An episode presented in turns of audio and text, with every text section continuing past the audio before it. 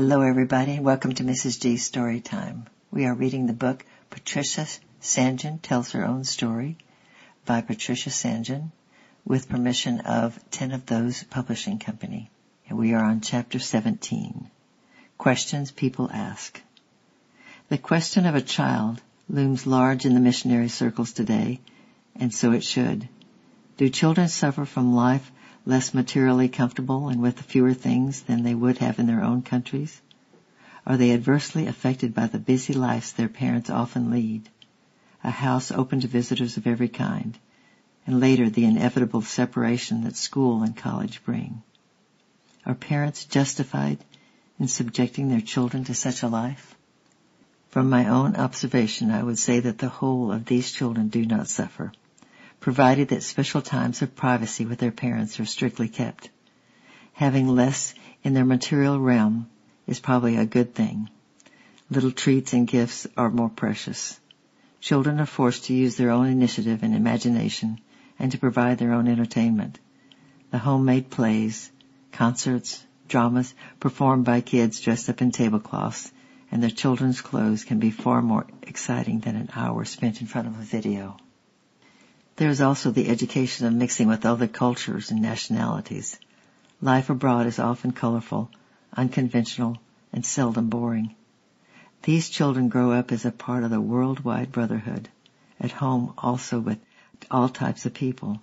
They experience too that early sense of family unity as they see their parents' interest largely narrowed down to the purpose for which they came to the land of their calling. Example, to preach the gospel often linked with the relief of suffering and providing educational facilities which would otherwise not be available to the local people. All this without the bewildering outside conflict of entertainment, extracurricular programs, etc., and the strain of keeping up with the Joneses. Such children come at a young age to share the interest of their parents. The coming of a soul to Jesus is rejoiced over together, and the plight of another, less fortunate child is a shared subject of prayer and caring. Of course, there are casualties. Some rebel in their early teenage years and will try out a different lifestyle, seeking their own philosophy of life. But as the years pass, life without Christ can be a soul hunger, disappointing affair, and they will never quite forget that in my Father's house there was bread enough to spare. Also, as with all Christian parents, there are those strong, invisible cords of love and prayer, drawing them back to their true resting place. It is not His will that one of these little ones should perish. This is the will of God, even your sanctification. If we ask anything according to His will, He hears us. Let us then rest on this promise and take heart. Most of our young people look back to their childhood years abroad with a happy nostalgia and we've been greatly encouraged by the number of missionary sons and daughters who have grown up to train and return to the country of their childhood or engage in full-time Christian work elsewhere. I have often been asked whether God's work is best undertaken by the married or the unmarried. There seems to me to be a place for both, although there are obviously some jobs which the unmarried can more easily undertake. I believe that a simple Christian home, uncluttered by foreign gadgets, where husband and wife love and honor each other, and where happy children are brought up in the nurture and the fear of the Lord, where the doors are ever open to welcome all who come, whatever their race, class, or creed, is a very real lighthouse in a dark land. Perhaps there is no greater witness to Christian unity than a truly Christian home. One example of this especially comes to mind. In the 60s, our homes were beset with hippies. Morocco, where up in the Rift Mountains marijuana can be picked in handfuls, was a large center for the hippie migration, near Kathmandu.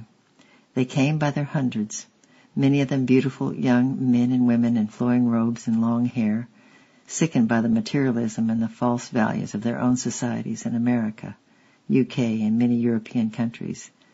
They came to seek an alternative lifestyle, Sadly, the only alternative many of them found was drugs and all the attendant evils. Many were mercilessly robbed, cheated, and sometimes beaten up. The cheap hotels and dirty basements where they squatted bred frequent diseases, and the girls often became pregnant. Some went out of their minds through LSD. In their distress, they turned to the hospital by the dozens. Later, in answer to many prayers, a YWAM team came to live in the hospital compound and opened a hostel for them, where many found an alternative lifestyle in Christ. But there was still no hostel where Peter suddenly arrived in my brother's living room during a family meal, clad in only a scanty pair of bathing trunks. He was over six feet tall and his whole body, face and limbs were blistered with sunburn and his eyes were bright with fever. He had been swimming on the beach and lay down afterwards in the midday sun and, and slept for several hours. On waking he found that all his possessions, wallet, passport, money, tickets, had been stolen and he was suffering from a sunstroke. He tried to reach his lodging in his trunks, but he was conspicuous to say the least of it. The police arrested him for immodest behavior. At the police station he was made to stand next day for many hours against the wall in the blazing August sun. When he was at the point of collapse, they pushed him out onto the road. Where was he to go? With a mocking crowd of screaming kids behind him, he somehow managed to reach the hospital, but the hospital was closed for spring cleaning. However, the cleaners assured him that down at the bottom of the garden he would at least find a doctor. So he arrived in the middle of lunch and staggered in through the open door. The little house was full to overflowing, but Janet put him in David's bed while David obligingly slept on a mattress on the floor. David and Martin were quite used to this sort of thing. We don't mind people in our bedroom at all, Mummy, they once remarked, but must we have old women? The burns, though not deep, proved to be fairly extensive and became infected and smelling horrible in the heat. Peter was a quiet boy, disillusioned with the hippie life and rather noncommittal. A Christian medical student spent a long time talking to him and we all tried to cheer him up. But when he left us to return to England with a new passport and money borrowed from the embassy, no one felt they had got to know him very well. Then the letter came. It was a restrained letter of thanks, and only the last paragraph betrayed his real thoughts. I have found a, a church and I have started to attend regularly, and I think now that I am a Christian. I stayed in your house for nearly three weeks and I have never been in a house where so many people of so many types and nationalities came in and out. Yet all the time I was there, I never heard an irritable or impatient word.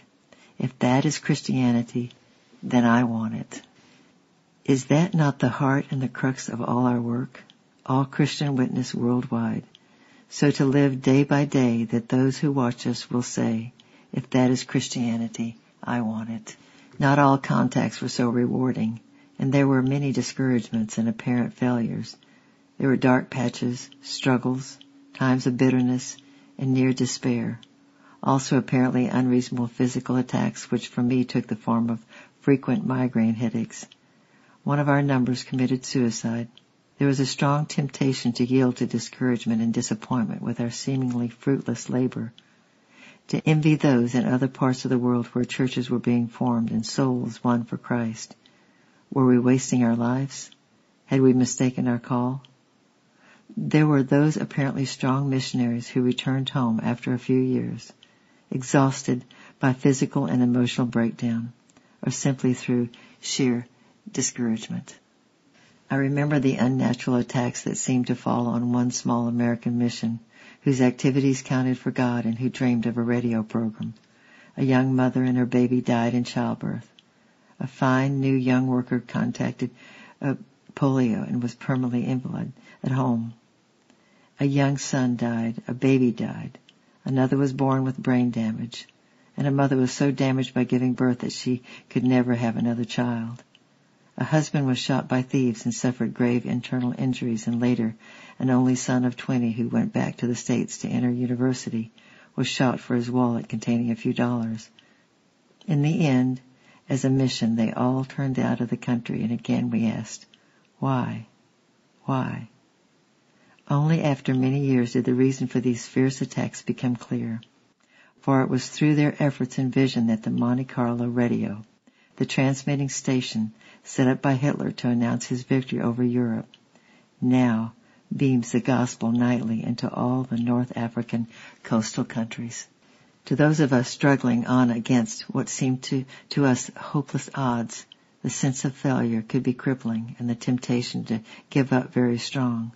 also in a small, very hard-working community in a very hot country, with the frustration of a difficult foreign language and little outlet beyond the confines of one's job. The attacks on relationships could be deadly, and this in spite of the normal deep ties of fellowship. But help was given.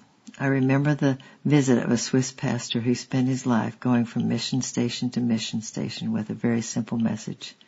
No Christian can be, can be possessed of an evil spirit. The Holy Spirit can, will never share his residence with the messenger of Satan. But in a Christless country where Christians have dared to launch an attack on enemy territory, the counterattack will be strong and definite, and the oppression of evil spirits should be quickly recognized.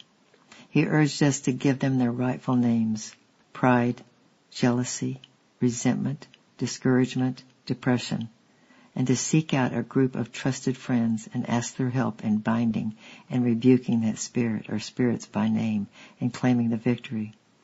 Where we obeyed, situations were healed and relationships were restored. So some of us learn the vital soul-saving lesson of forgiveness. Firstly to others. So often the, the supposed slight can be ridiculously small.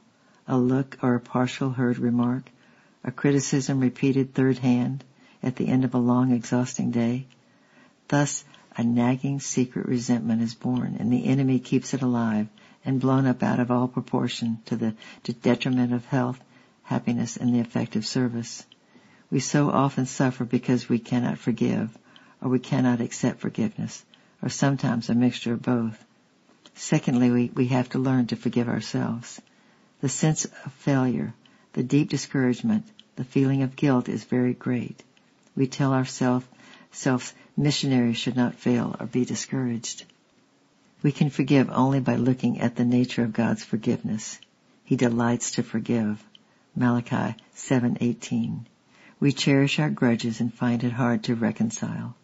It wounds our pride to take the first step, but the father on the housetop could not stop himself.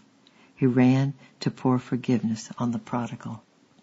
His forgiveness always takes the initiative and our repentance is a result of his seeking. He never says, he was in the wrong, he should come to me. Rather the shepherd took every step of the long road to forgiveness himself, and the sheep never took one to meet him. In fact, he never took a step at all. The sheep was carried back on the tide of the Lord's forgiveness. His forgiveness actively destroys the evil it forgives. It is so strong, so loving, so purifying, that it actually cleanses the heart in which it operates, as light scatters darkness. His forgiveness forgets.